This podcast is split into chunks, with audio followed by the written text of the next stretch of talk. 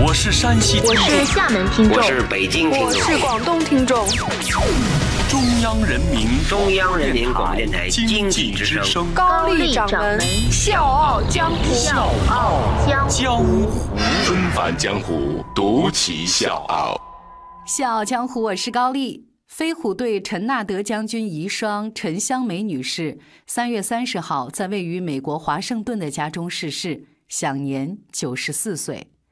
作为第一个进入白宫工作的华人，陈香梅为促进中美两国友好关系做出了重大贡献。一九二五年六月二十三号，陈香梅在北京协和医院出生。她的父亲陈英荣是英国牛津大学法学博士和美国哥伦比亚大学哲学博士，所以人家是真正意义上的学霸。母亲廖香慈打小呢就受西洋文化的熏陶，曾经到法国、意大利学习音乐和绘画。廖香慈知书达理，心地善良，生下了六个女儿，给他们依次取名为香菊、香梅、香莲、香兰、香竹、香桃。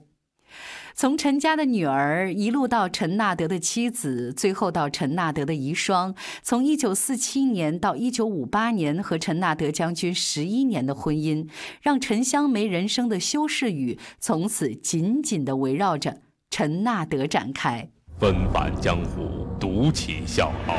高丽掌门笑傲江湖，敬请收听。那是一九四四年一个温暖而又晴朗的初冬，十九岁的陈香梅刚刚被中央通讯社派往昆明，要去那儿工作两天。对于接下来要参加的记者会，她并没有什么把握，因为她要采访的对象是名赫一时的英雄人物——美国陆军航空队少将、飞虎队队长陈纳德。对于初次见面的陈纳德，陈香梅是这么形容的。他的脸孔布满深刻的皱纹，有着一个倔强的下颚，看起来强大而果决。一对深沉的棕色眸子流露着坚韧的深邃。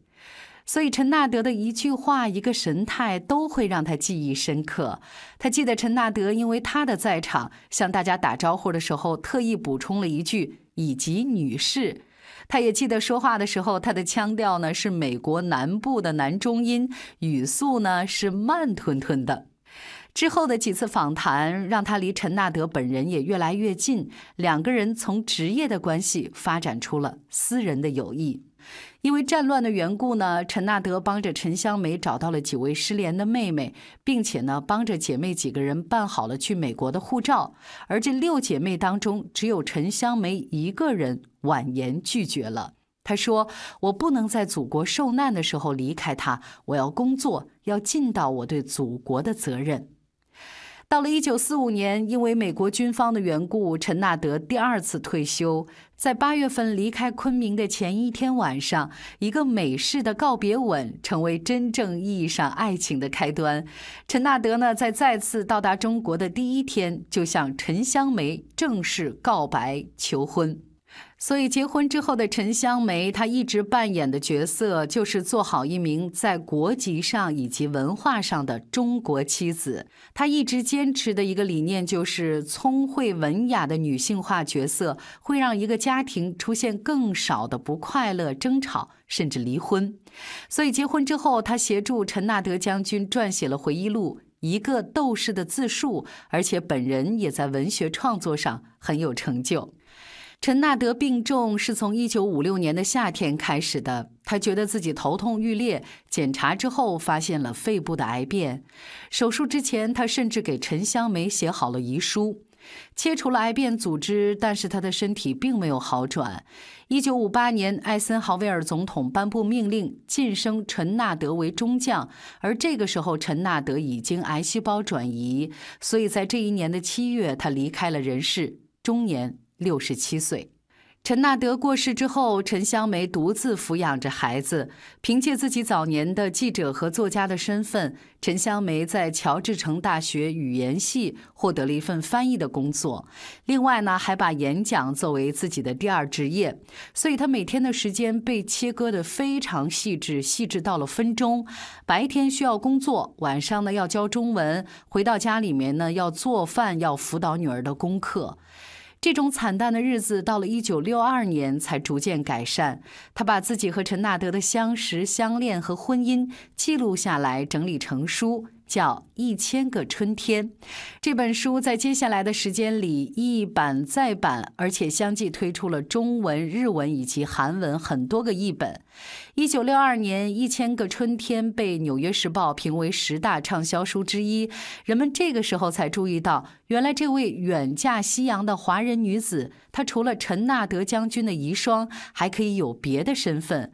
而美国人呢，也因为这本书才注意到。陈纳德将军的夫人安娜还有一个中国名字叫陈香梅。我是吴伯凡，邀请你在微信公众号搜索“经济之声笑傲江湖”，记得点赞哦。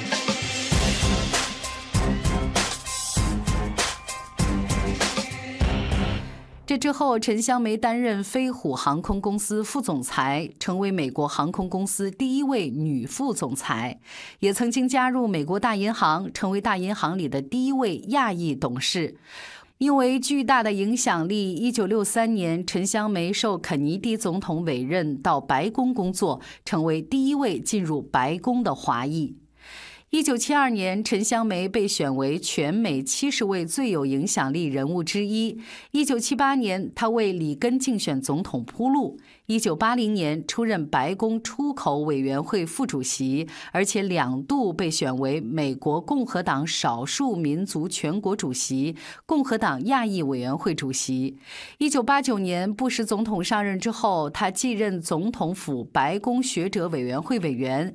从肯尼迪、约翰逊、尼克松、福特、卡特、里根、布什到克林顿，八位总统都把他作为重要助手。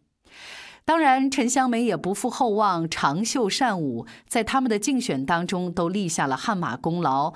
不管是共和党还是民主党，都对陈香梅非常敬重。一九八一年，里根当选美国总统，陈香梅应邓小平之邀，以里根总统特使的身份访问中国。在天安门广场看到国旗升起，陈香梅激动得泪流满面。她说：“只要中国人能扬眉吐气，我余愿已足。”陈香梅时刻都不忘自己是华夏儿女的身份，所以她力所能及地推进中美两国交往。这里面呢有一个细节，邓小平呢让陈香梅坐第一贵宾的位置。他说：“陈香梅坐第一，参议员史蒂芬先生坐第二。因为参议员美国有一百多个，而陈香梅不要说美国，在全世界也只有一个。”在之后二十多年的时间里，陈香梅不断的来华访问，而且一直无私的资助祖国的经济文化事业，特别是教育事业。二零一五年九月二号，陈香梅受邀参加了中国人民抗日战争暨世界反法西斯战争胜利七十周年纪念活动。习近平主席向他颁发了纪念章。他说：“我感到非常骄傲，尤其是大阅兵，Great，太伟大了。”陈纳德过世之后，陈香梅没有再嫁。关于身后事，她说：“我要葬在陈纳德将军的身旁，不能改名换姓。”所以，斯人已逝，事已缅怀。我们笑傲江湖用自己的方式祝福陈香梅女士一路走好。我是高丽，明天见。我一直追寻着你心